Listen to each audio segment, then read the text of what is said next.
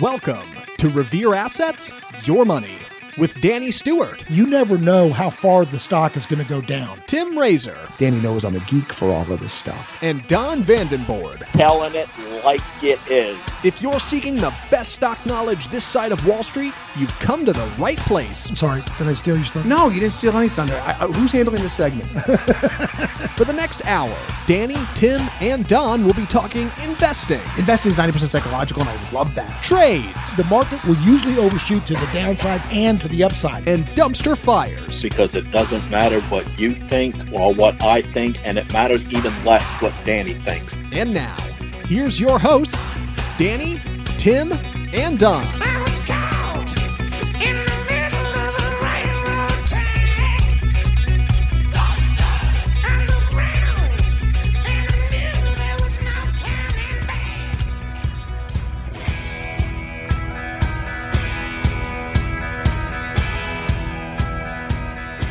Dude, I have huge news. Huge news? Huge news. Huge news. Huge beverage news. Huge Oh, beverage thank. God! I thought you were going to tell me uh, your wife's pregnant again. No, we stop. we, we, we, we sleep in separate rooms now. like the Brady's, separate beds. Yeah, we uh, we, we we have uh, uh, we have we have we have done our job. It's full house. Full yeah, house. well, they said the world population was dwindling, and I'm like, Tanya, it's our civic duty. Dude, right. Step up Yeah. to the plate. Come do it on. for It's our our civic duty here, and so I, I sold her on that plan, and now we have four kids. Yeah. Um, let's do this real quick, Zach. I I I bring coffee news when I when I get coffee news, and I've got two pieces of one is big time, one is eh, a little bit smaller. But uh, the Panera Coffee Club, Yeah. I think they call it the Ultimate Sip Club. Last week you said you ditched this for 7 Eleven. No, I didn't. I did Starbucks. Oh, okay. And and here I didn't Well, really I I didn't mean- quite ditch Starbucks. Yeah. I just don't agree with this sized uh, coffee. I, I don't, this is the extra large of 7-Eleven. 7 Eleven XL. What is that, 24 ounces? Not a clue. And um, it's big. It's big. It's big. And so um, this sized coffee or the venti at Starbucks is like four. It's got a five at the end. It's either four sixty five or four twenty five. It's somewhere in Foresville. Okay, like it's It's like a gallon of gas. It's, It's a gallon of gas. Starbucks is a gallon right. of gas. You need that Thank fuel you. in the morning. Yeah, well, yeah. I never, I never did that math, but that now I feel even better about my decision here. And like, It's only half a gallon of gas in California. and I just can't get behind this. And here's the thing: I have a hard time when um, Tiny does not like to go out to eat with me. Uh, it could be the company she keeps, you know, it could be me. But uh, well, I'm not saying she doesn't like to go out to eat with me. I have a hard time enjoying a meal when it's. It's not that it's higher priced, like the quality to price of the food. the is it- value. The, va- like- value. Like, if it's not a perceived like like wow that is that's something I can't make at home or like there's a lot of things that factor into this irrationality of mine. Okay. Yeah. But it's hard. Like we went out to lunch like a week ago, and I'm like, oh my god, I just did not enjoy that meal. And she's like, here we go again. And All right. so so now she leaves you at home. she knows I prefer. I'm a homebody like this. She knows I prefer to dine at home, Mm-hmm. right? Because I can make. Well, I'm not as talented as she is, but she makes amazing food. Yeah, right? you, you guys cook a lot. So Yeah. Like, yeah, y'all, yeah. yeah, she I makes amazing standards. food. Yeah, Sure, yeah. And so, like, I can't go into Starbucks and go. You know, like if it's if it's the only option I've gotten, I'm out and I and I need fuel, Yeah. because I have said four kids and they're all like two are in diapers. Right. One is uh, unlimited energy and one is moody. Yeah. Uh, she's a teenager, and so and so, I almost stepped in it. I had my filter don't. on. I, Yeah, it yeah. worked. Not my it. filter and worked. Yeah, so good for you. um and so uh starbucks is so expensive so last week i went to 7-eleven like i'm done with it Star, I go to 7 We're right across the street from where I go. Yeah. And uh, now I will tell you the ambiance at the 7-Eleven is not as nice as the ambiance at Starbucks. I can I can look past that, but the coffee doesn't really taste that much different to me. And oh, Jim, you're not a coffee connoisseur. Look, I'm telling you, I, they have the machine that grinds it right in front of you. I'm okay with that. It's two thirty seven, Yeah. and and, and so I, I can do that. But I belong to so get so that's 7-Eleven, right? Mhm. But I go back to uh, Panera often because I drop the kids off at uh, daycare, and the Panera's like right all the way. And they've got that coffee membership. They got the, the coffee membership used to be like nine bucks, yeah. but it was just coffee, coffee tea or me. It was just coffee, tea, um, or like hot tea or iced tea. Dude, look at this, Zach. We got. Uh, right here. Unlimited Sip Club is expanded. Oh, Dude, it's every drink. is the Panera website? Yeah, Panera website because they're not a sponsor of the show. It's uh Well, for the audio listeners. For the Like, audio I want to make. Yeah, listeners. of Oh, course. Yeah, oh, like, I wanna right, right, right, right. Yeah, yeah. so it's every fountain drink. It's every drink. Oh wow. And I don't drink soda, but uh, I gave up uh, all. But if you do, it's, yeah, I, I gave up all uh, like soda type things uh, at the beginning of 2019, yes. and so uh, now, but I do drink um, uh, not well, it's fizzy water, but it's uh, like uh, Like LaCroix. sparkling water. Well, yeah, Lacroix. yeah, bubbly. yeah, bubbly. Yeah. They have bubbly now at Panera. Did really? Oh, dude, it's lemon lime bubbly. It's my favorite bubbly. Wow. Yeah. And so I'll run in there. I'm grabbing a coffee. I'm grabbing a bubbly. Best value. Now, this is coming from someone who knows about the value of this coffee membership. It's 11 bucks now. They up the price. So it's 11 bucks. inflation, Tim. Well, whatevs. Well, But uh, I drank 282 cups of coffee at Panera last year. I am getting my money's worth.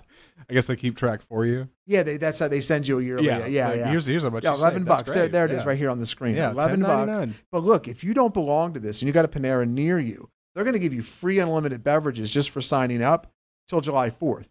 You can cancel on July third before you get charged to see if you actually use it. Hey, Hey, that's So Tim's teaching you how to the game game the system. That's right. That's the value I'm bringing you on this show. Pinch and pennies. The rest of the show might be rubbish, but I am I have delivered value here. As a matter of fact, I'm thinking we should end the show now before I get to my next topics. Now, but 7-Eleven in the show notes. So I've had a little issue with the 7-Eleven app. I've bought a couple cups of coffee at 7-Eleven, right? Mm-hmm. And they have a punch card. In in a digital punch card, like mm-hmm. you get you buy six the more drinks, you buy, you get right. you get six Yeah, yeah. buy six any beverages, get the seventh Get one the free seventh free. hey, my punch card isn't updating. So I do all the updates I know to do on my own. And, and writing to them has been a little bit difficult in the app because the app's not working properly for some reason for me. So get this I called 7 Eleven. Why does that So not they're- surprise me? So weird. Their headquarters. Their headquarters aren't far from here. Irving. Irving. Yeah, I was gonna say I used to drive by on the way to work. I called 7 Eleven. Yeah. And I got the best customer service. If I told you, if you took the over under on, hey, did Tim get good phone customer service at 7 Eleven? Everybody's taking the no. They're taking the under. They're like, no, not even close. It's 7 Eleven. Dude, I got the best customer service at 7 Eleven. And in the show notes, I'll put the link for Panera so you can sign up. I'll put the link for the show notes. I mean, uh, for 7 Eleven's phone number so you can plug it into your phone and you too can call 7 Oh Eleven. my gosh.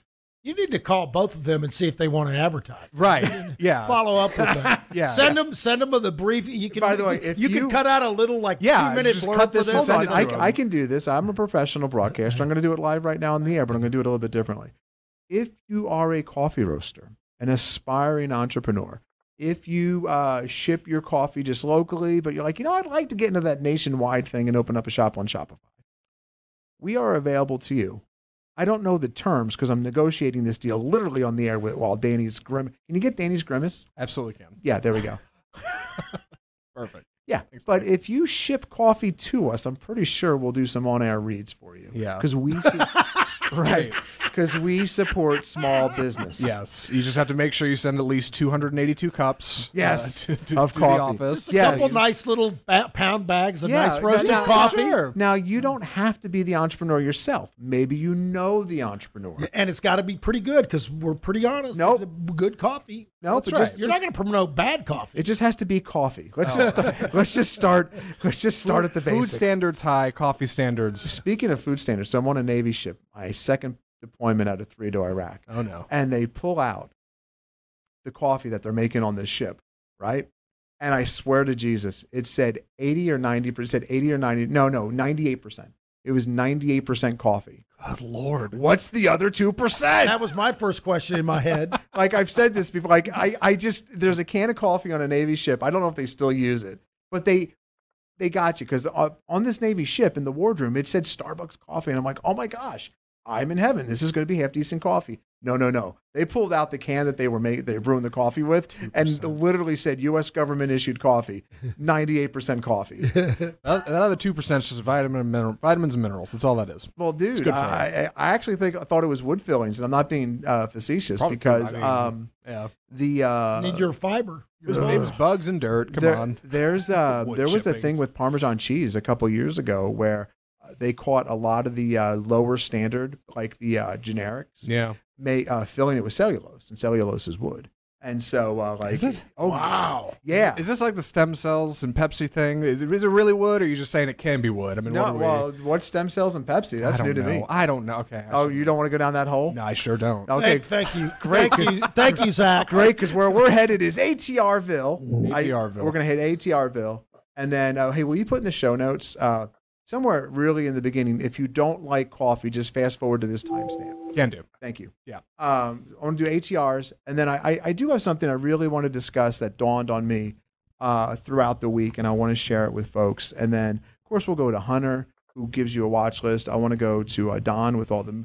Uh, And Don's like ATR's average true range yeah, for those yeah, that don't We're gonna know. get there. Uh, but Don's like the police. He's like Sting.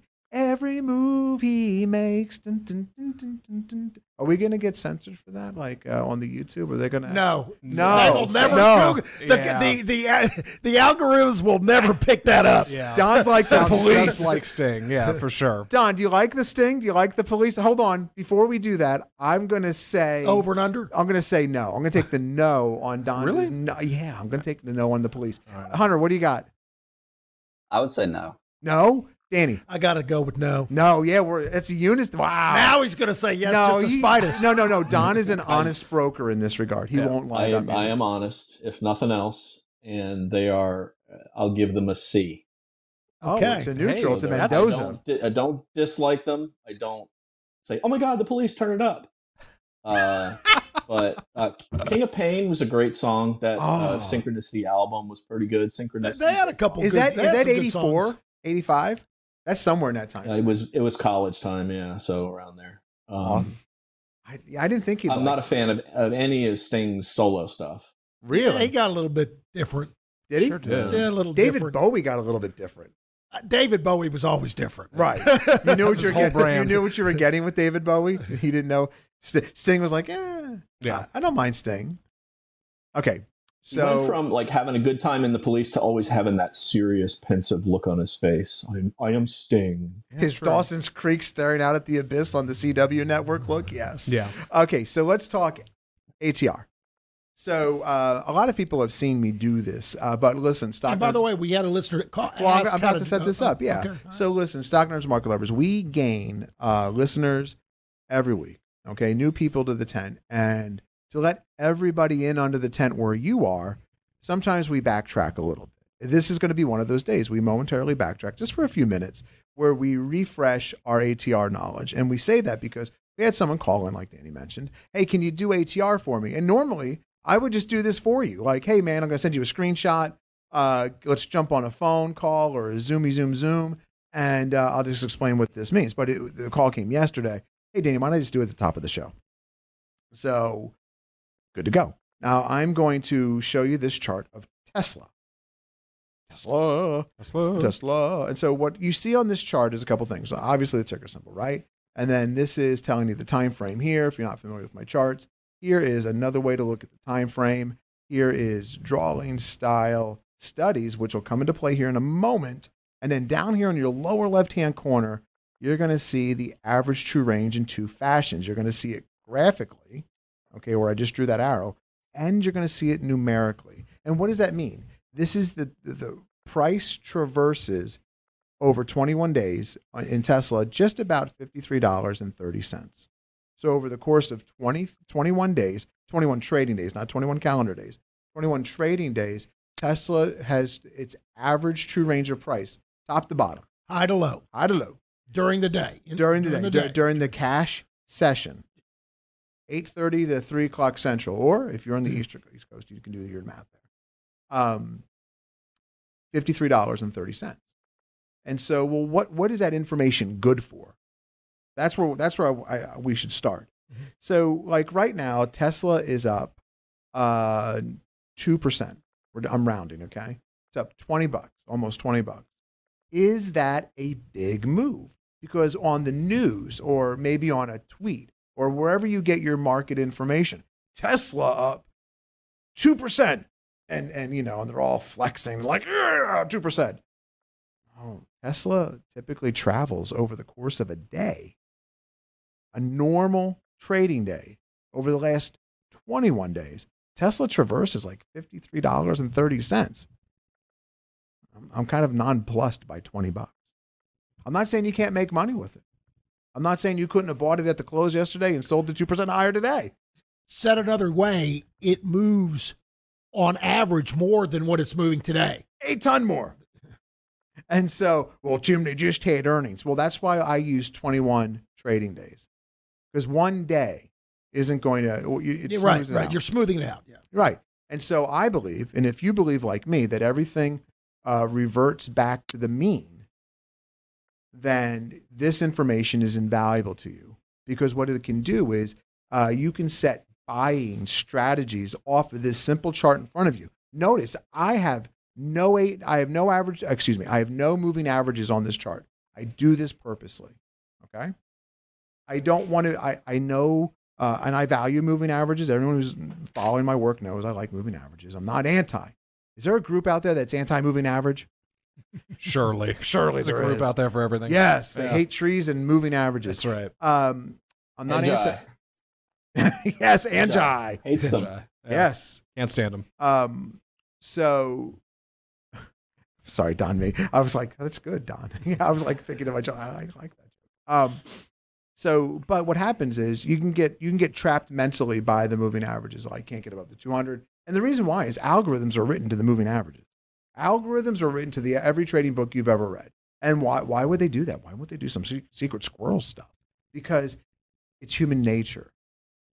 And every year, the markets are grand like this. Every year, see, a lot of people get cynical as they spend longer time in the markets, Daniel. And so I don't know why people do that, and they get their, their you know, they get their old man jeans on, right? And they do the little. Can you get me, Zach, doing old man Yeah, there you go. old man movements. Like they look like monkeys, you know, like I don't understand back in my day. But every year, this is the beauty of the markets. Every year, new participants come in and commit the same mistakes, the same success things. They do the exact same things that old man did when he or she started trading. That's the beauty of the markets because the books, there's nothing new in trading. The books are just regurgitations of older books meant for modern day, right? Mhm. I don't. I don't. I was going to say it's like the New Testament. I. You know what? I don't know the Bible well enough. Like chapter nine covers this. I think. So, Chapter nine, you said? chapter nine. Yeah, the, the, the Bible just goes by chapters, right? sounds right. Sure. Uh, don't confuse them, Don. Chap, chapter ten is selling. Yeah. Um. So sorry, there were jokes running through my yeah, head. yeah, I'm just keep going. just keep gonna going. keep gonna Tim. keep plow right through this. So there's nothing new. All right, I get it. There might be new ways of looking at information, new ways to uh, mine the data per se. Genuinely, on a consumer level, a human level, there's nothing new. And so the algorithms are programmed to the moving averages. And sometimes I believe I can become constrained. Me, I can come, become constrained by the moving averages, even though I know the algorithms are triggered off the moving averages. So I want to look at this chart set that's in front of you. Back to the charts, Mr. Zach, please. And so I know that if I can graph a few things on this chart, I can glean a ton of information without being mentally constrained by the moving averages. And what, what does that really mean? That means when you look at something, I don't want a predisposed, predisposed opinion. Boy, can we just get an extra? You got it. No, Can, no, no, can we get yeah, an yeah, extragenous yeah. from Don? Because I tried to combine words. Don, what's the word I butchered? no, that, that has to wait. That has to, to wait to to the end. Yeah, I, I tried to combine Yeah. predisposed and opinion into the same word, and I don't know what the hell that was going to sound like. I wasn't trying on purpose. It was just happening. Dispinion. Dispinion. Dispinion, yes. Dispinion. I was I, so I don't want to be constrained mentally. I want to I don't want to I want to look objectively is what I'm really trying to say here. And so if I graph, now I'm going to get my marker energized here. If I can graph this line what I'm drawing over, which is the mean. The 21, I, I'm graphing this. I'm drawing on the lower left hand side of your screen. I'm graphing that number, that 5330 uh, number. If I can graph that, then what I can do is I can see now if a stock is in my, my, I'm using the words my, my, my, my, my, because this show one is for your edification purposes only, never ever to be misconstrued as advice. I'm showing you something that I do that's worked for me.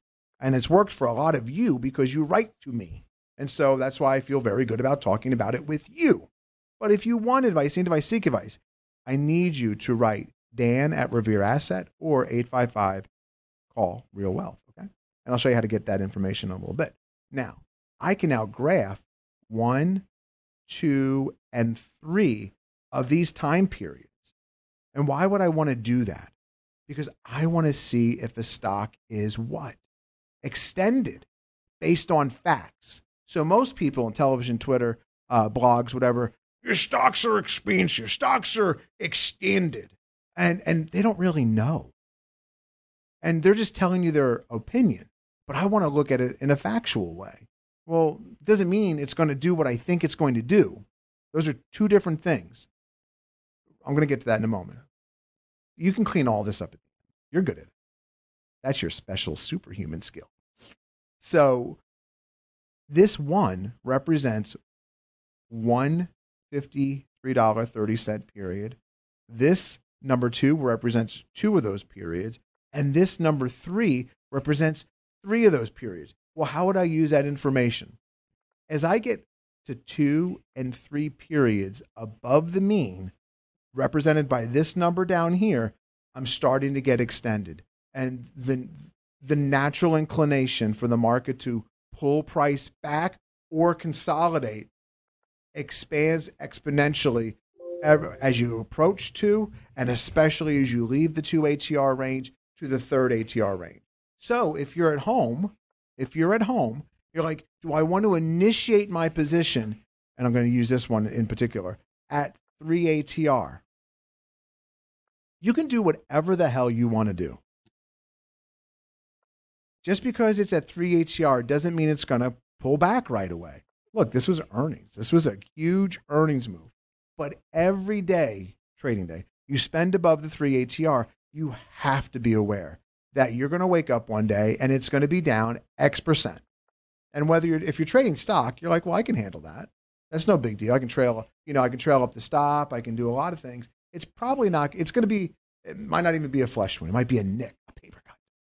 But if you're trading options and you've got nothing but pure calls on, a move from 1243 gapping lower as you keep gapping, going, oh, but it's Tesla, is going to hurt enormously. The premium you paid for those calls, uh, it's just, it's death.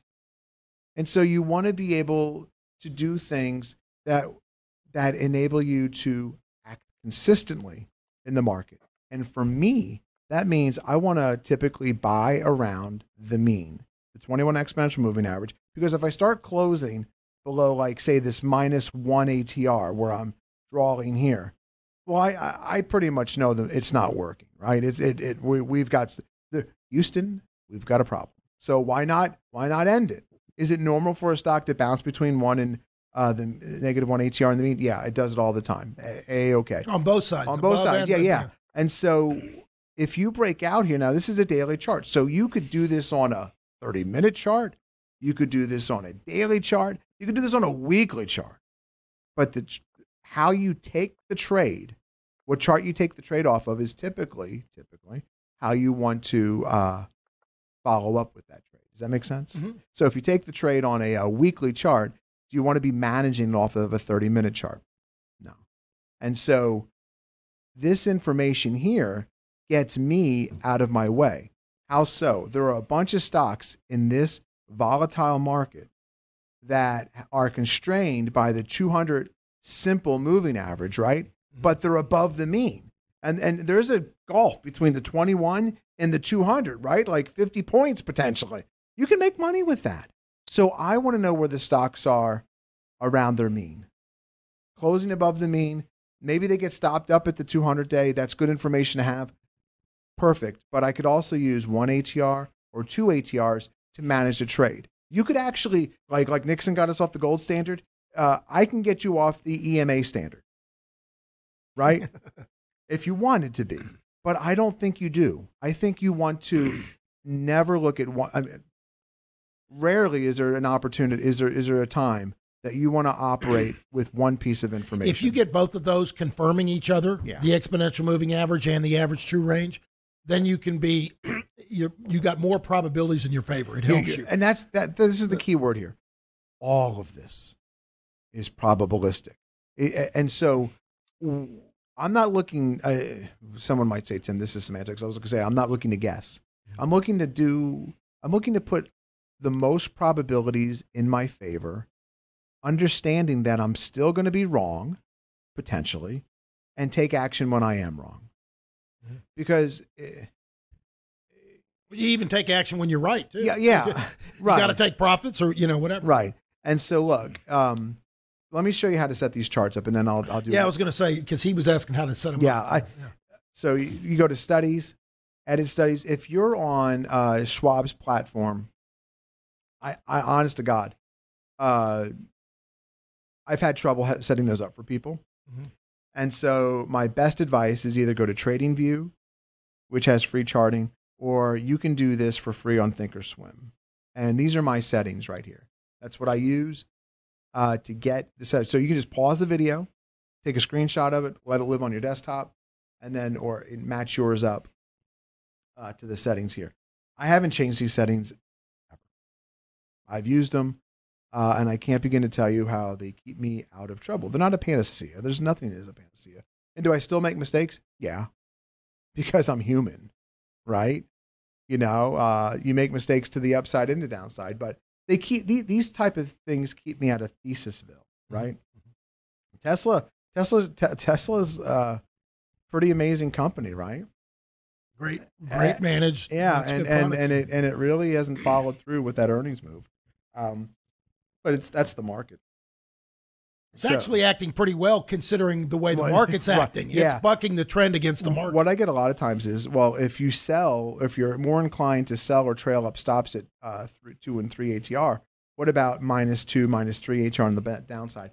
I don't find it's as effective as a tool to the downside. because the stock could be breaking down. However, I would t- I will say that if you're hitting that two ATR or even three ATR, and it holds, and then the start starts to rally on high volume, yeah, that could be a lower risk entry point if you're trying to get in early. Yeah, and you can just go to a smaller time frame chart. The, the bottom line is, uh, now we do this. What I just we do this for clients, right? A lot. Some people do write in going, "Uh, "Do you guys manage money?" We do. yes, we do. That's our business. But we we enable individual investors. Our we feel that if we empower you to find success in the markets, whether that success means you're making money in the markets, or more importantly, I think in times of tumult, saving yourself uh, when the market's just waterfalling down, you are more apt to talk about us and you are more apt to pass our information along. And that person probably does become a client. That's how we don't advertise, folks. It's all word of mouth, and it's stock nerds and market lovers like yourselves talking about the work that we do here and, and open sourcing it and sharing it with you. And uh, there's a lot of people that wouldn't do what we just did for you, but we're more than happy to. Can, can you put that I, ATR I got a lot to add to that too. Please, please go ahead. ATR is probably the single biggest tool that we've added to our arsenal when you talk about uh, our baseline process and how it's derived from William O'Neill's concepts. And the reason for that is uh, the you, you you can normalize ATR by dividing it by the stock price to determine how volatile a position actually is. So when we're determining our stops and our position sizes and even where we're going to pyramid into a stock, we assign an in-house uh, value to every every position, and it has to do with the beta of the position and the ATR of the position. Let's compare two stocks real quickly. Sure. The, the, typical uh, IBD approach would be, say, if you want to have a 10% position in a stock, your first buy is 5%. Uh, your second buy is 3%. If you're up a couple of percent, your last buy is 2%. Now, compare that to a stock like Bros, which has an ATR of approximately. Can you bring up Bros, Tim, and yep, see what exactly yep. it is? Uh, 345. 345. So divide that by the stock price. Uh, 345 divided by 50. Let's get an exact number here. 50 is the average true range. Is that what you're saying? So that, uh, no, 50 is the price of the stock. Oh, I'm sorry. Okay. 51 actually. So 6.9%. So that means that Bros moves 6.9% on average on a daily basis. Uh, why would you take the same percentage in Bros to start as you would in a stock like Costco, which moves? Let's do real um, yeah. 12, uh, 1296, call 13. So 13 divided by 583 is 2.2%.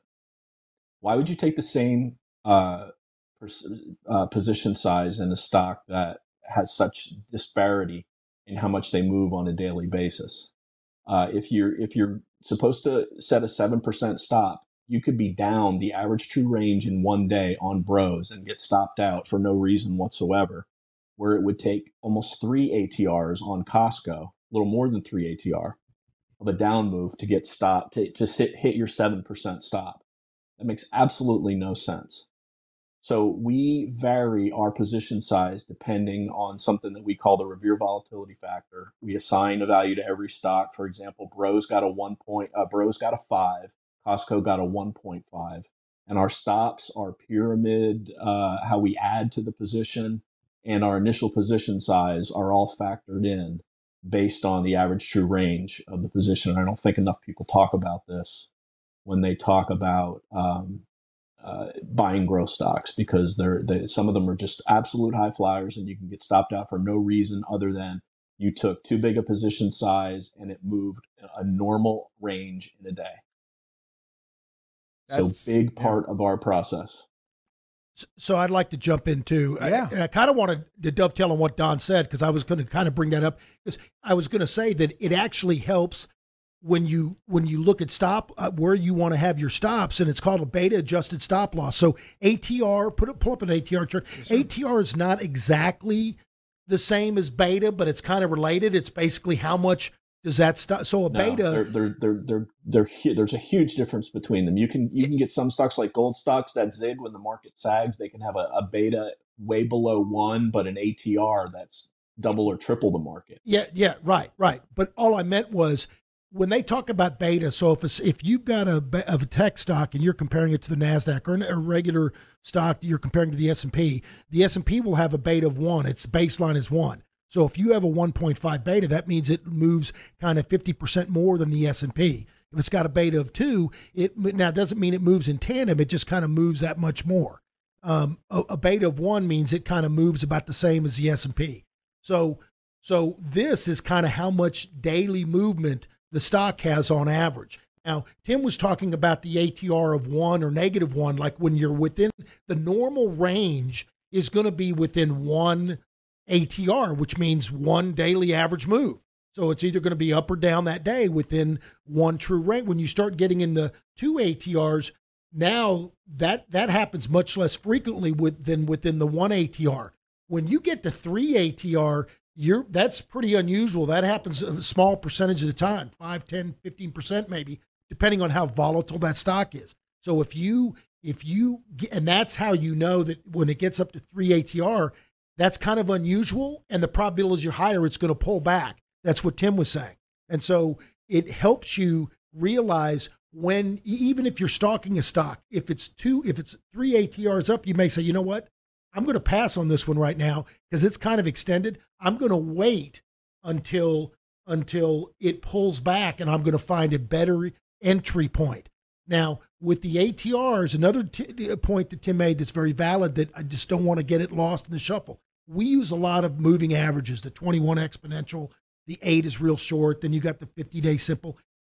But that kind of tells you over the uh, uh, and the longer the moving average, the longer time frame that is, obviously. Well, the ATR kind of strips that away and it just says, okay, where is this in the last 21 it's a 21 yeah. right where is it in the last 21 days what is the average range so regardless of whether you're above the 200 day or below the 200 it's just showing you where in this time frame this stock is right now here and now so it just helps you to manage the position with consistency and you can treat stocks of different volatility in different sectors you can kind of equalize them by position size so they all so you've got a, a Yeah. portfolio where one stock won't cream you I, I think what Don did, I want to pull up Don's information here. Um, what Don just talked about there with um, how he's using, how he's taken ATR, really made it his own um, to, to, to give him more in different, a different look at information. Right. Is, I don't know of any other shop doing that. And that, well, well, have you looked, Tim? I don't know of any other shop talking about ATR the way we do. and he's standardizing it for, That's for the stock. They're standardizing it for Yeah. all the stocks, not just stock in isolation. So if you're if you're at home, uh, if you're listening to this audio, I would encourage you just if you go to Revere Asset, uh, tomorrow's insights. I'll show you how to do this in a moment. Um, I'll show you where to get the video podcast. You can go on YouTube, by the way, and just hit Revere Asset Your Money, and you will see this podcast, uh, video podcast, show up. And listen to that section again with Don and his explanation. And if you still have questions, what separates us from everybody in the free world, uh, in, in what we do for a living here, uh, we're available to you, whether you're a client or not. Uh, we're here to empower and help as much as we possibly can. Uh, Don at revereasset.com. Hunter can explain the same thing to you.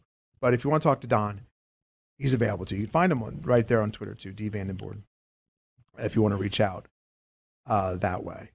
And so, um, boy, that was that was a better segment than I thought it was going to be. I mean that I'm not. well, being- and, and you're not being sarcastic. It's just doing technical stuff can get pretty dry. Yeah. that actually went very. I was going to say, and making it making it so usable. Go ahead. I'm sorry.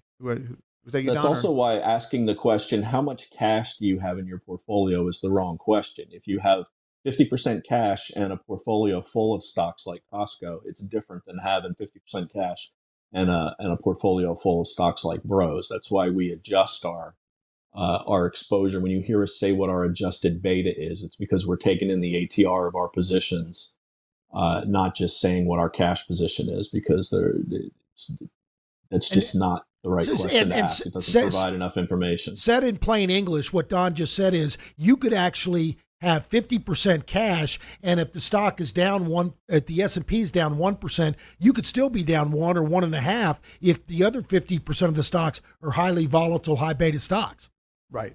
And and that that that approach too is completely uh, it's not discussed often if it's discussed at all uh, anywhere and I- I encourage you to just go back and listen to that entire whatever the timestamp is where we talk about this it's it's going to be listed in the podcast on the website and on YouTube. You can just hit the timestamps. You don't have to listen again to the nonsense about coffee.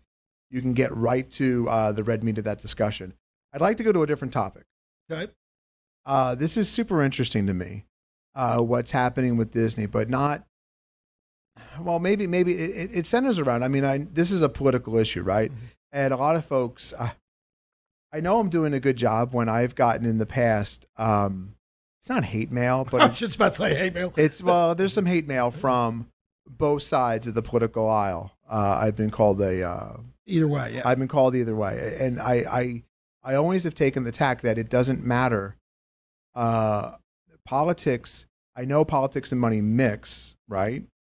but you Uh, got to be agnostic But for us, we have to be in this regard. We have to be uh, agnostic because we have to make money no matter who's in office or what's going on, Mhm. or we have to be able to save you money no matter who's in office and what's going on. So that's why you don't hear me ever really talking politics. But I want everyone knows what's going on. I assume, and I assume is a dangerous word. Everybody knows what's going on with Disney, right? There's no way everybody knows what's going on with Disney. Fair enough. So Yeah, uh, brief explanation. Uh, Disney is going through Disney is going through some times of tumult in Florida. Right growing Right. pains we call it growing, Growing Disney pains. Disney has a new CEO in the last couple of years. Well, That's what been I want to talk about. Yeah. Bob. small Cha- shows. I don't know when Bob Chapek. Is it Hunter? Can you just look up, please, real quick, when Bob Chapek took over? I think he's only been in the job for a year. And I, He was he was supposed to take it in 2019. COVID started. Uh, Bob Iger agreed to stay on uh, in a Another supplementary year. position for like a year and change. I think he's been So, there a year. Like 2021, 2020. Yeah, Yeah, recent. recent. Yeah, recent. Bob Chapek is um, from the surface, right? I'm not. I'm clearly not inside of Disney. Might be the worst CEO hire in the history of companies right now, and I mean this. Whoa. Like Bob? Chapek might might be doing. Uh, I mean, what a disservice he's doing to this company. But I but it's interesting to me what's happening here. So if you don't know, the latest blow uh, to Disney is, um, and a lot of people don't know this. I didn't know this. Disney has their own city. Like, uh, like it's often talked about. You know, like Disney's its own thing in Florida. Self-regulated. But yeah. but Disney is a like 200 mile, 200 square mile wide, self governing city. Yes. And now uh, for I mean I need, you need to think about when this has been established since 1967, right? Yeah, I actually know a little bit about. Yeah. Yeah. So since Um, 67, Yeah, uh, ba- back in the day, Walt Disney wanted to build a park. Yep. Uh, Florida said, "Well, we have all this space of swampland. We can't do anything with it." He said, "Tell you what, I'll bring in all the infrastructure. I'll build the roads. I'll Yep. build the plumbing. I'll do everything. But you have to give me all the. You know, Right. basically, it's mine forever. That's the deal. and yeah. so uh, they did that deal, and I've got some information on that. We'll include this in the show links too if you yeah. want to read about it. Um, this is super interesting. That I mean, think about all the political strife that's happened since 1967. This dude who's running Disney right now steps in for uh, just a little over a year, and it's all going down the toilet. He's going to lose.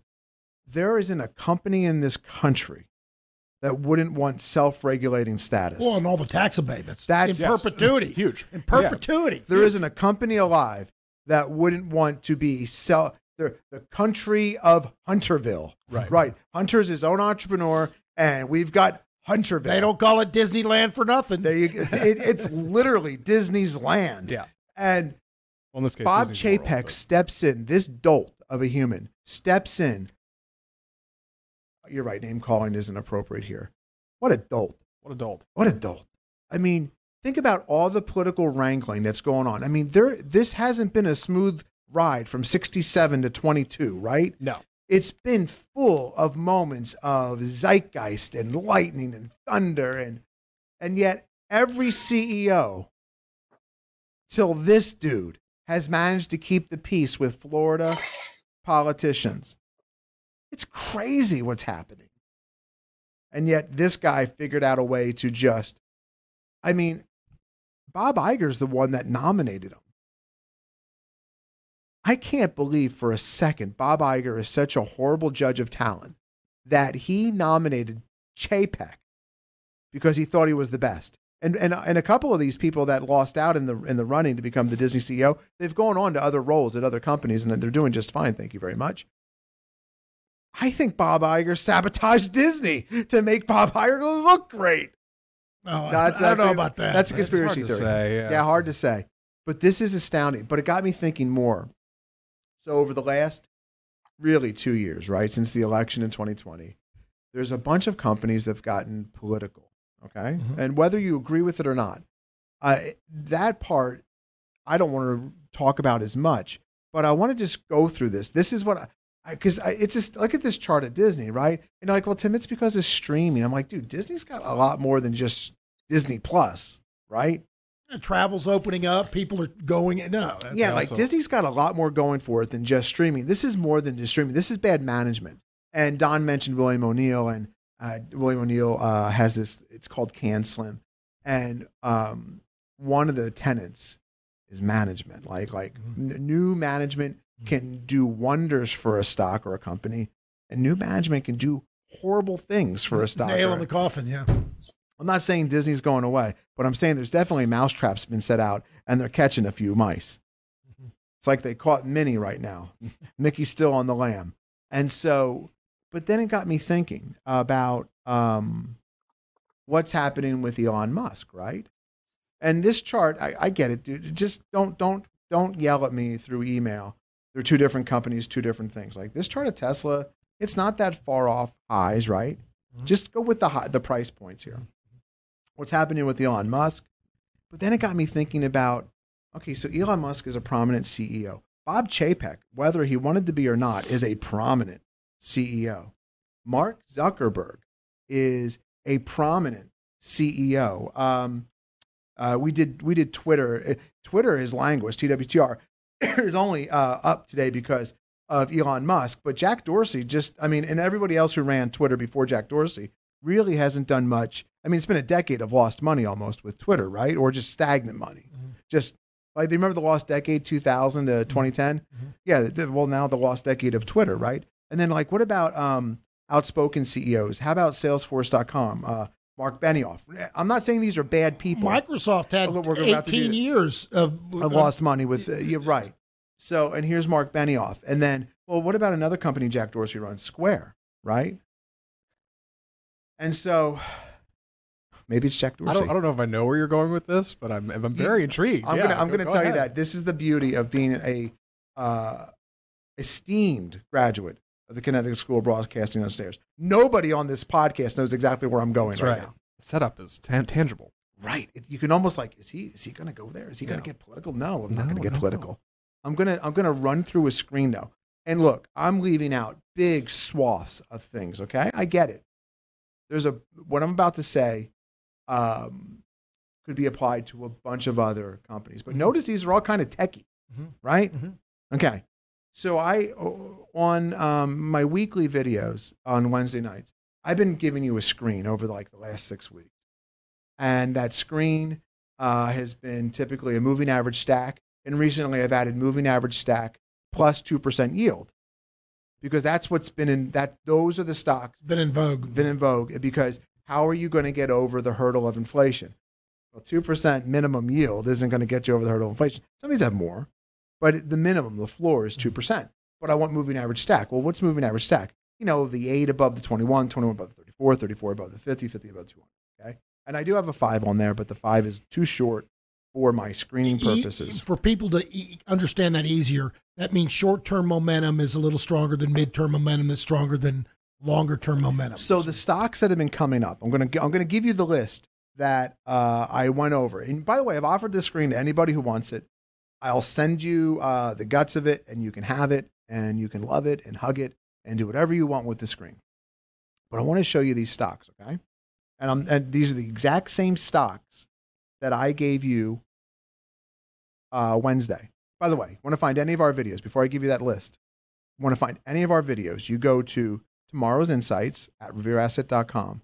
You simply scroll down. You can choose the podcast, which I talked about earlier, right? Oh, that's where you find the Dow with Danny. By the way, for anybody out there that is offended by the pictures that we do on, uh, I mean, come on, Danny's been curling weights at home. Get- Nobody's offended by it. Well, hold on. Nobody's by this, right? Oh, you'd be surprised, my friend. Would I? Oh my gosh, yes. So look at Da- Danny's going, oh. I couldn't tell if Danny's like, don't talk about people writing in upset about the screenshots, or if you've been really doing curlies for the girlies. both. Both. I don't, So- I don't think it was that one. I think it was the one before when he was laughing. Oh, Yeah, it was okay. the one that oh, was oh, oh, hold on. I'm sorry. It wasn't curlies for the. It was this one. Oh, what the the the Dukes of Hazzard one? I think so. Right. Boss That- Hog? Boss Hog. Yeah. So these are actually it's a game within a game, stock nerds. They're not meant to offend. They're meant to give you an insight into if you have not read the show notes, what we're about to talk about, and see if you can guess it before you actually listen. right. We're trying to bring people into the tent. It's Password. It's Yeah. it's a classic game show from the 70s and 80s, long before the 70s and 80s. And so it's just a running joke, folks. Just us having fun. I don't even know. Zach doesn't even tell us what's going on in the. He's creating it as the show goes on. I can't imagine what's this week's. So anyway, by the way, if you have a picture of Adult and Bob Chapek, that might work. Bob Chapek's going on there for sure. Bob Chapek, I A mean, hundred percent. he has a Bob Chapek has a look about him Yeah. that doesn't inspire confidence. Do you Can we say that? I don't know. Confident bald No, you man. I mean, that's ahead and rewind confidence. Yeah. Yeah. I Better take that back.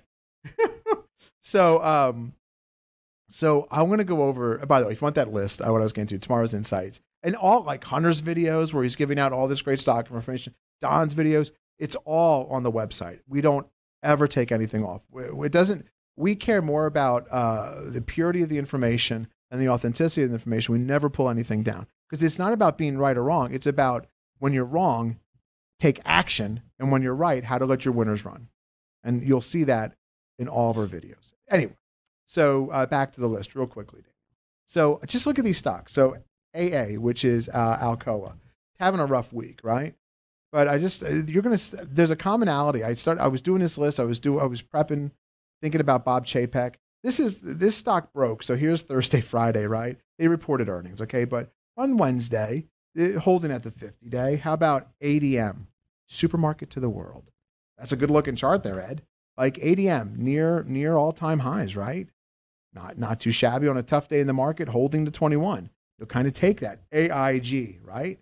Look at AIG, the American International Group, almost almost caused the world to end in 2008, but they're back, baby. And so uh, down to the 50 day. If you don't know that story, you'll have to just Google AIG in 2008. Uh, Caterpillar. No thanks to the Fed and the government. They're still in Uh, business. Yes, yes, yes. Caterpillar. About COP? Is it the cops or is it ConocoPhillips? Phillips. And so I know my charts are a little slow um, today. It's Thinkorswim. Could be the computer. Who knows? But these aren't bad charts. How about one? We'll do two more. EOG, and then we'll do. Um, okay, here's EOG. We'll just show the others. It makes it obvious. Right. And then XOM. So you could say, well, Tim, are you about to say uh, they all come from like the same group? They're more industrial? No. What dawned on me as I was doing this is I don't know who any of these CEOs are. None of them are outspoken. I don't know any of their political views. And that to me is really interesting because right now the market whether whether it's the market has turned and and we always talk about price you know like the market has turned in terms of price what worked in 20 uh 20 2019 May- 2021 is not 2022 and right now the uh, activism whether you agree with it or not and I, i'm taking no stance here the activism stocks or the the companies that that seem to be doing things other than their main focus in life seem to be struggling. And you could say, well, Tim, uh, of course, tech's struggling. Tech's, you know, the dollar's up. We'll look at the dollar here in a moment. Dollar's up, and and the Fed's going to raise, and and yet, but but but Tesla, Look, the bottom line is the ones that are getting political, no matter which side you're on, you're going to piss off 50% of the country. right? And you're going to, like Disney right now has parents and people boycotting and dropping their streaming services in droves because they stepped in it. They wanted to enter the political arena. And that's what you're saying. That you just got Well, to. I, I, I, a little bit. Uh, it's not as simplistic as that because there's been a movement with companies to. Um, it's interesting, like the, like it used to be. You just kind of show up to work. Mhm. And and Zach, you might have an, a thought on this, and I'm always welcome to hear it. Uh, uh, like like you just showed up to work. But now a lot of these companies, like uh, if I put up here Netflix, like I don't know anything about Reed Hastings' views on things. I don't I don't follow Reed Hastings. I mean, obviously Netflix is losing subscribers. Don's got Don. That was Don Tough. I know Don Tough, and Don's got something to say about this. Netflix, Netflix has been in the news He's- recently. yeah, man. He's yeah. Bob Chapek with hair. There, you- there you go. I think scathing critique. oh, that is that is a scathing critique. But like Netflix is that's no. my Ric Flair thing. Woo! You didn't like that? I did like that. Woo! The Nature Like- Boy, Dan Stewart. There you go. Oh my God, there's a lot of choices here for this week's uh, tile. Um, but Netflix has channels. Uh, they have email distribution lists. They have Slack channels devoted to political discussion. Mhm. And this is real treacherous. And you've seen this with Spotify come out. Like uh, a lot of people don't like that Joe Rogan's platformed on Spotify. They want him gone within the company, and Spotify just shut him down. And um, Zillow has had this issue. A couple startups um, have had this issue, and and you can we can even step out of the political arena. If anyone knows the company Fast, it's fast.com or it's fast.co. They had one step checkout uh, recently. They were a startup. They weren't a public company. They blew through 110 million dollars uh, in within a year, and are now gone. And a lot of criticism has fallen on their uh, their CEO who is running it. His name is Dom. Um, he's from Australia because he was He spent more time coaching startups on Twitter, giving his opinions about things, and not going out and finding customers. Right. They made on 30, it was like 30, 300, it was, a, they only made $600,000 in revenue last year. For the amount of employees Fast had on staff, they would have, if they would have all taken one Uber Eats trip as an Uber Eats driver, they would have made more revenue than they did in 2021. And yet they blew through $110 million. And my point here is it almost seems like the market wants companies to stick to their knitting, right? And so, what should Netflix be doing? Activism? Or how about produce content people want to watch Mhm. so they don't leave you? Mhm. Uh, Twitter. Twitter has a bid because uh, the platform could be so much more if you get rid of the bots. There's the direct messaging on Twitter is secure. Like there's a lot of things companies A lot be of positives, but yeah, like there's a lot, not just as a as a social communication tool, but it's it's a very secure tool with great technology that could be used uh, by Bay. Like it'd be used by a lot of things, and and yet it languishes for ten years. And I think now it, I think we're in this movement of management, and Disney, which has so much more going for it than just Disney Plus. By the way, I'm a big fan of Disney Plus. I've got a bunch of young kids and uh, they all like uh, the Mickey Mouse Clubhouse. Uh, they Bluey. Bluey is the best show on television. Bluey is unnaturally good. I love It's Bluey. really good. Yeah, there's a new season coming out this summer. Well, it's already out in Australia where it's from, but um, they're a Blue Heeler family. Daniel, Mhm. Bluey is like the. Can we get a Bluey on this on the? Uh, a lot of characters on here. Yeah, it's going to be a menagerie, well, having a- cavalcade. Nora's having a Bluey birthday party uh, Sunday. oh, really? Yeah, Sunday, Oh Sunday, Sunday. She's turning two, and so um, loves herself some Bluey. Um, something here is amiss with Disney, and and I suspect it has everything to do with management. And I would not be shocked one bit. And I'm not saying anything new here. If there wasn't a, a management shakeup coming within the next 90 days, no, if not Um, sooner. um, if not sooner. You really think 90 days? oh, Oh, they're yeah. getting slaughtered. Okay, hold, hold on. It's worth mentioning Disney CEOs typically stick around for like two decades. Like he No, barely this, has guy's gotten not- this started. guy will not last. They just but, came out of but, a but, pandemic. but Disney, You but don't think- Disney CEOs don't normally lose their tax abatements, costing them six hundred million dollars every Oh, year Disney's in loyal. perpetuity, and lose 25 30 percent of their They- revenue. Imagine you're the mayor of your city and you lost your city. You just came out of you just came out of a pandemic. Your parks just opened back up. They were losing a million dollars a day. He It lost- does- he I understand rev- they're in a bad spot now, but I mean, He lost his city. it takes time to. You're the things to mayor of iron out. Zachville. No, no, no. Of, of eight Zach, Zachvilles Zach, across the world, Zach, right? just from a couple months ago. Yes. he's lost a ton of their revenue.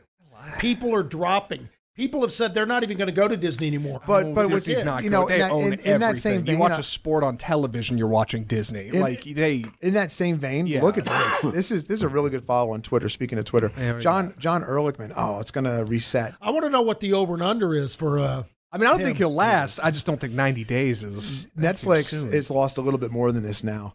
In the last five months, Netflix has lost two hundred billion dollars in valuation. They just reported what they lost quarter of a million subscribers in last quarter. Two, yeah, yeah. Two hundred thousand. Sweet baby Jesus, 200 million, 200 billion dollars in market cap, gone. PayPal I don't think- the same thing. I don't think Reed Hastings. Is what'd on- you say, Hunter? I'm sorry. Go ahead. I just said PayPal also lost Yep. 200 billion in pretty much the same time frame. Yeah, I don't think Reed Hastings is outside. They, they survived. Younger Reed Hastings, younger management of a lot of these companies survived 99, survived 08. In theory, we're not in uh, 99, oh, you know, 2000, 2001 timeframe. We're not in an 08 timeframe. We're coming out of this pandemic. And you lost, I don't think Reed Hastings is untouchable here either. Management is going to be the reoccurring theme for the rest of 2020.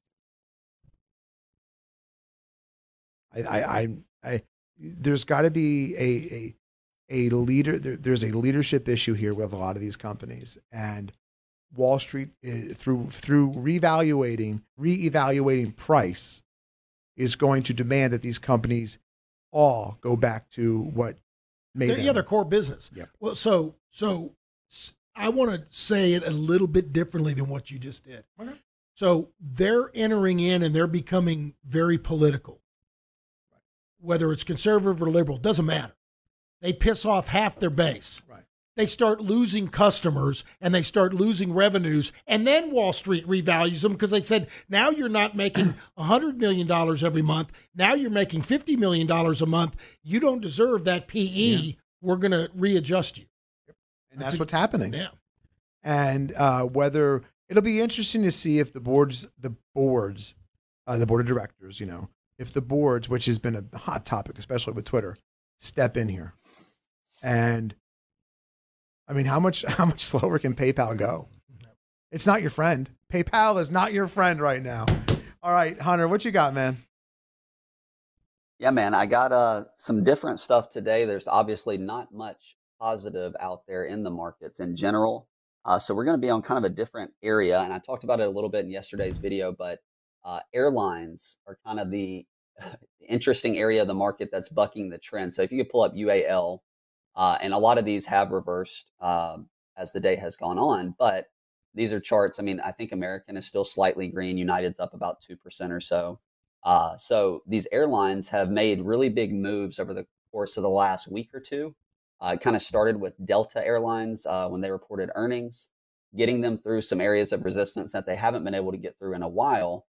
And a lot of this is due to the fact that air, airline tickets have almost doubled for the most part over the course of the last three to four months, which in turn means that these companies are now going to be profitable faster than the market was anticipating obviously uh, the stock price is, is reflective of that and rewarding them. So uh, you got airlines kind of bucking the major trend in the market. For the longest, they have been absolute garbage. Uh, but here we are, as the market is not doing well, we've actually got airlines showing relative strength and moving higher. In that same breath, we've also seen hotels start to act relatively well. You can pull up MAR, uh, and basically anything over the last two days is most likely going to not have some pretty candles.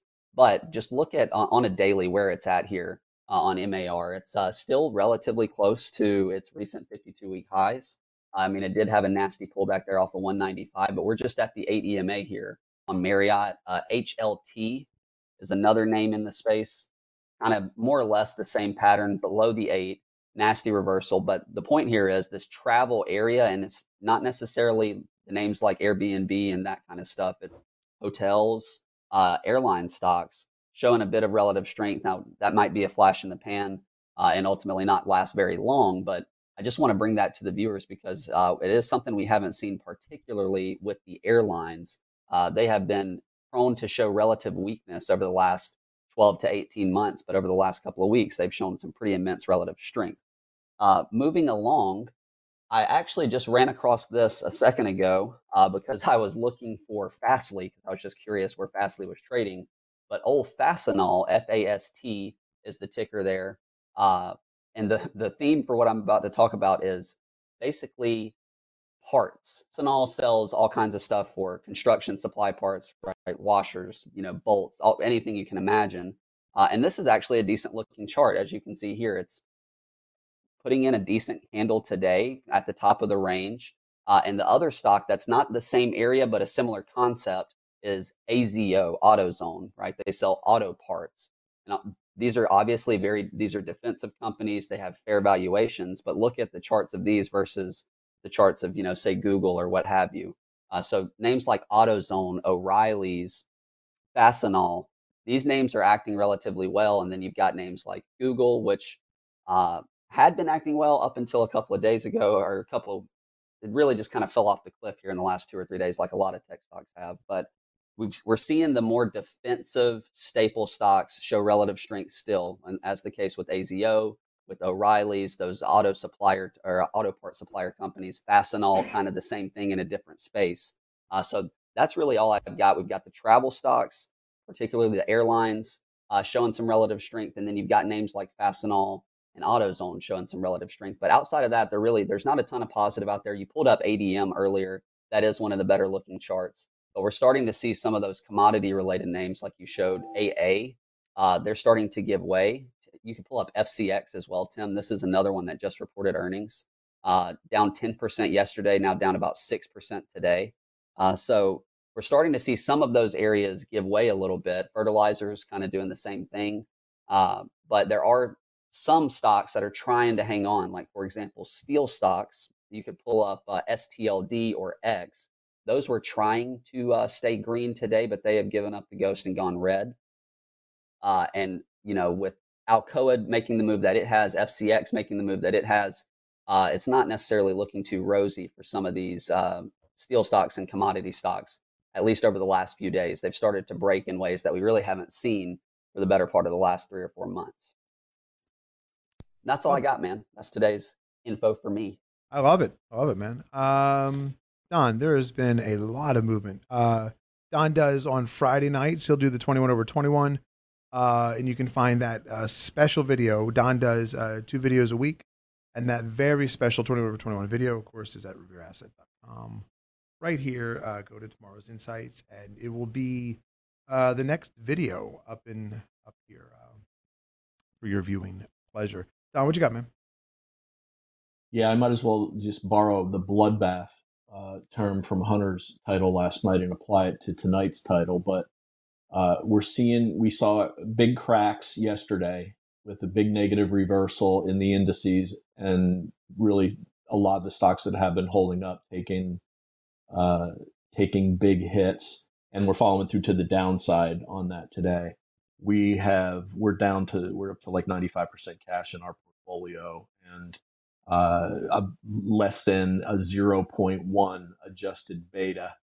Uh, one of the sectors that had been holding up and that had we that we have been long in but sold out of the gate this morning was XLV.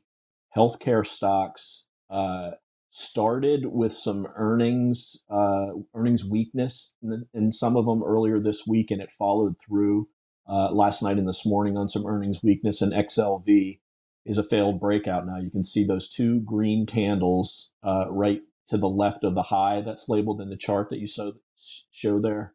And then there was uh, a decent pullback in consolidation right into the 21, bounced off of the 21, uh, tried to uh, go up, but then a big key reversal with that yellow candle yesterday, and then a big gap down. And we're at the low of the day on XLV. Now we sold our XLV right out of the gate this morning. And one of the reasons was uh, let's take a look at these charts. EW was on our uh, watch list as one of the possible healthcare leaders. Uh, it gave it up today. Big move down. Um, ISRG. Oh, they reported. Yeah. And uh, that's not a good candle, obviously. Uh, HCA, a hospital stock. Uh, you know, you think that, look at that.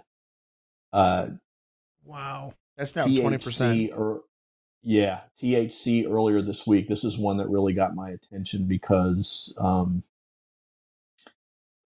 there's not that many variety of sectors in healthcare. You've got products, you've got hospitals, you've got managed care, you've got a couple of more of them. But uh, when one of the stocks in the uh, in one of the sectors get gets hit, it typically follows through to the rest of them. So uh, we think healthcare is done. One that's bucking the trend, J and J, uh, is uh, had a decent reaction to earnings, but that's about the only one that's uh, still standing.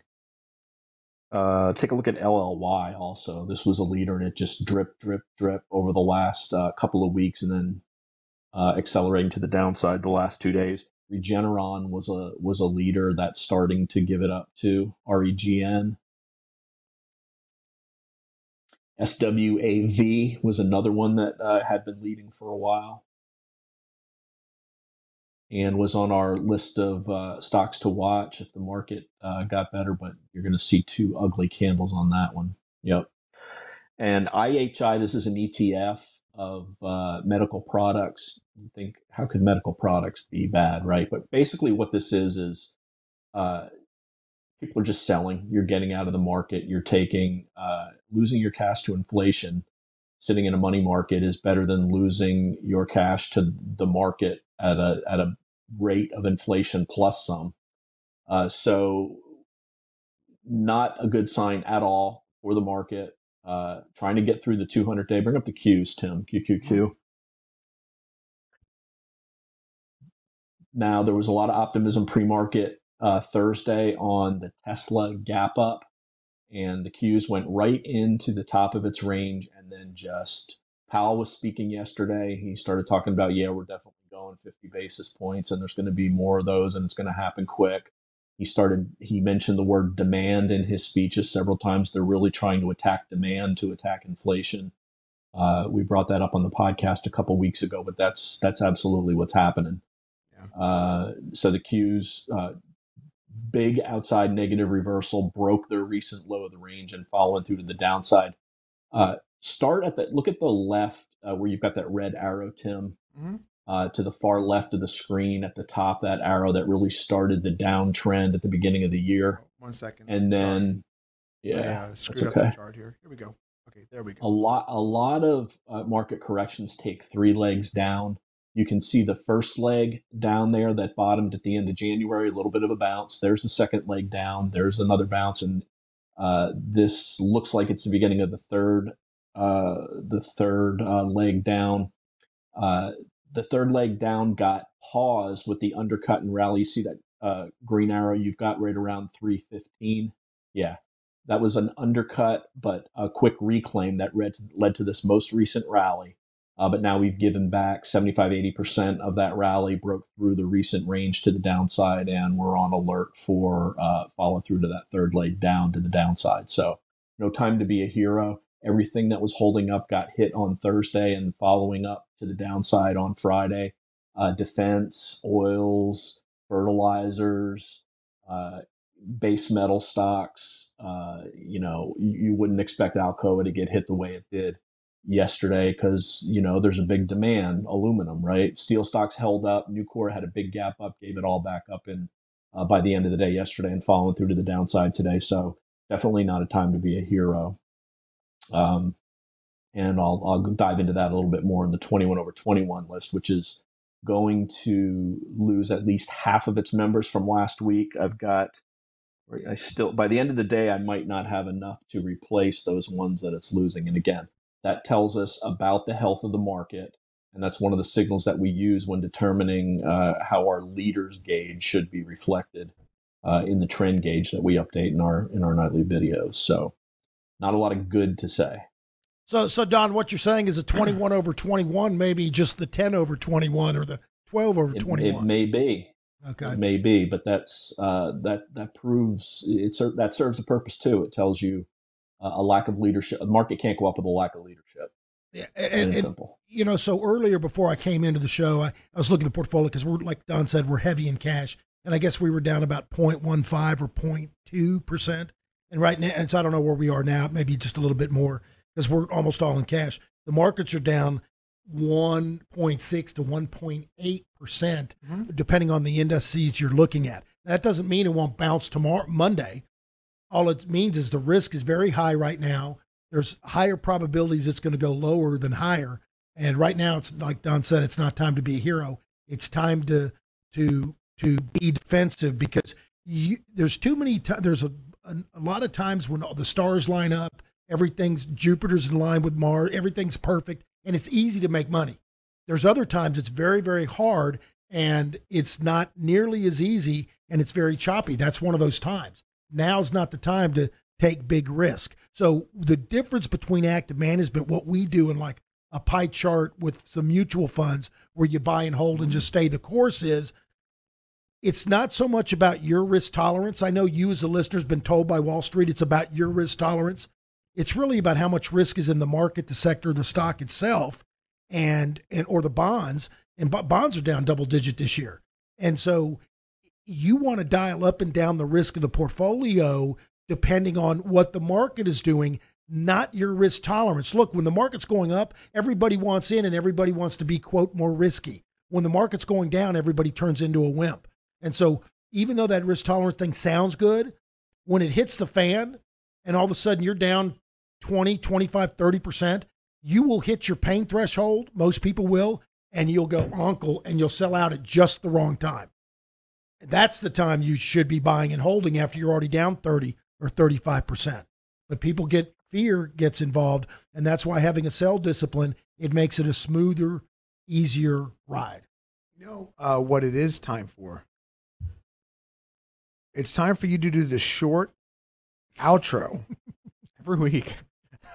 and let me get to the one last thing, which is very important this week.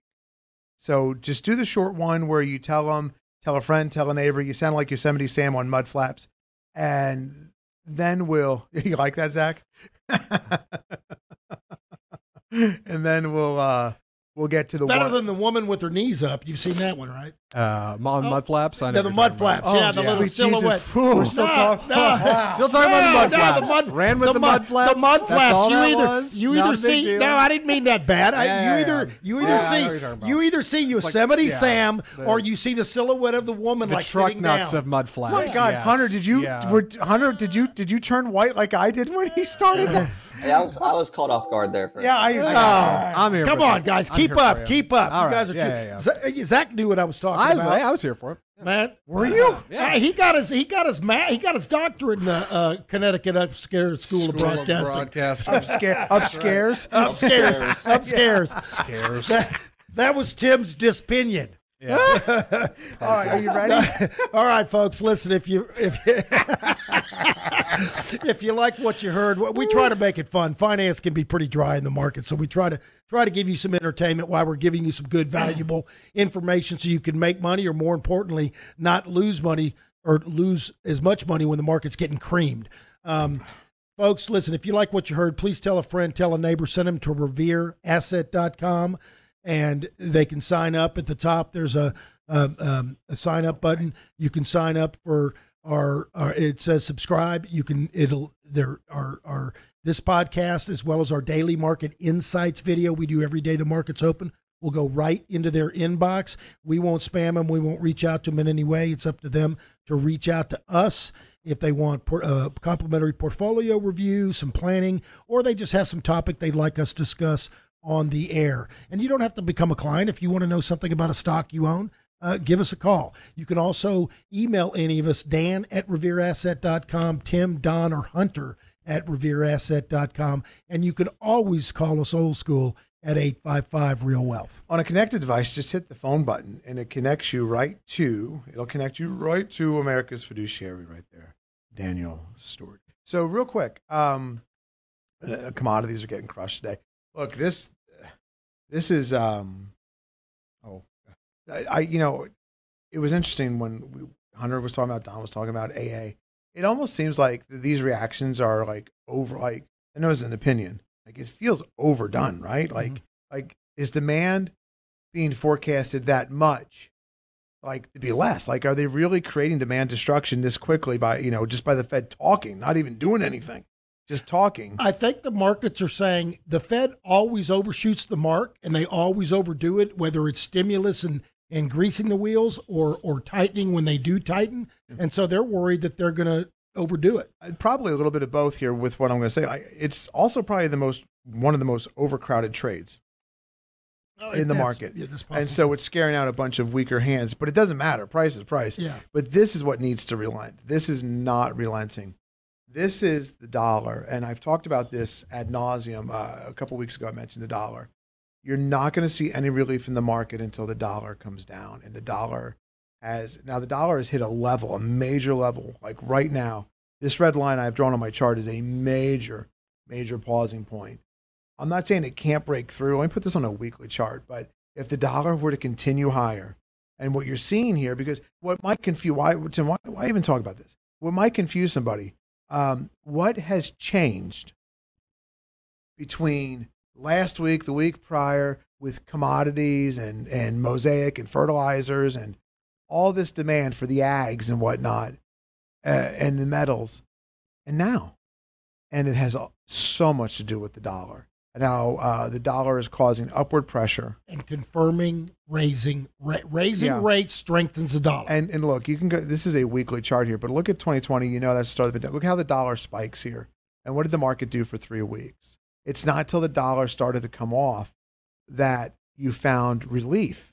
And by the end of March, beginning of April, that's over in this time frame here. the market started to recover, and the market really starts recovering during the summer. Look at what the dollar was doing that year.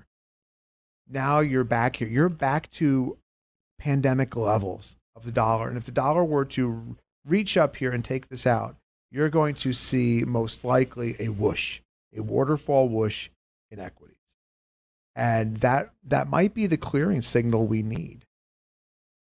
That- right. And you know, on on a kind of contrarian view that people may not realize because real people thinking, well, if interest rates rise, the bonds were going to get cr- bonds are going to get hit, going to Yeah. get crushed, right? Well, if the stock market sells off enough, if it does, you could actually see a quote flight to quality. I hate to use that word, but a flight into investment grade and treasury bonds just as a safe haven. It'll be a shorter term, but d- don't be surprised if that happens. But again, right now, bonds are down double digit for the year. I don't know if people know that. But bonds, most most bond sectors are down we've, twelve. We've tried to tell people Yeah, that. yeah. Uh, and, and here's the thing. So, uh, why even bring all this up? You need to have your watch list sharpened. Like it, and, and if you've been getting your teeth kicked in by the market, uh, this is not, I, take a break, okay?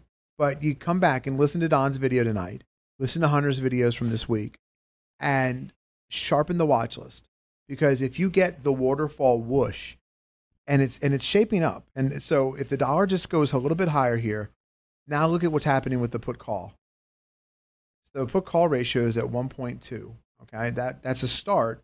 We need this moving. I I would like to see. It doesn't mean we need. I mean, I'd like to see this moving average come up here closer to the 0.9 level, and then maybe we start to see some kind of intermediary uh, intermediary uh, bottoming. And look here, like you get up to this level over here, the put call ratio starts to the 10 day moving average starts to move up and look at what you're putting in here. And so um, that's the S&P is on the bottom of that chart. Let's see if we can get a. wh- I don't think you've seen a whoosh yet, and and I, you need to see massive ticks to the downside, like just people throwing in the towel, globally. And then um, and then I think you can you want to have that watch list ready for action. Folks, have a good weekend, and we'll talk to you next week on your money. Unless we're upscared by some extragenous event.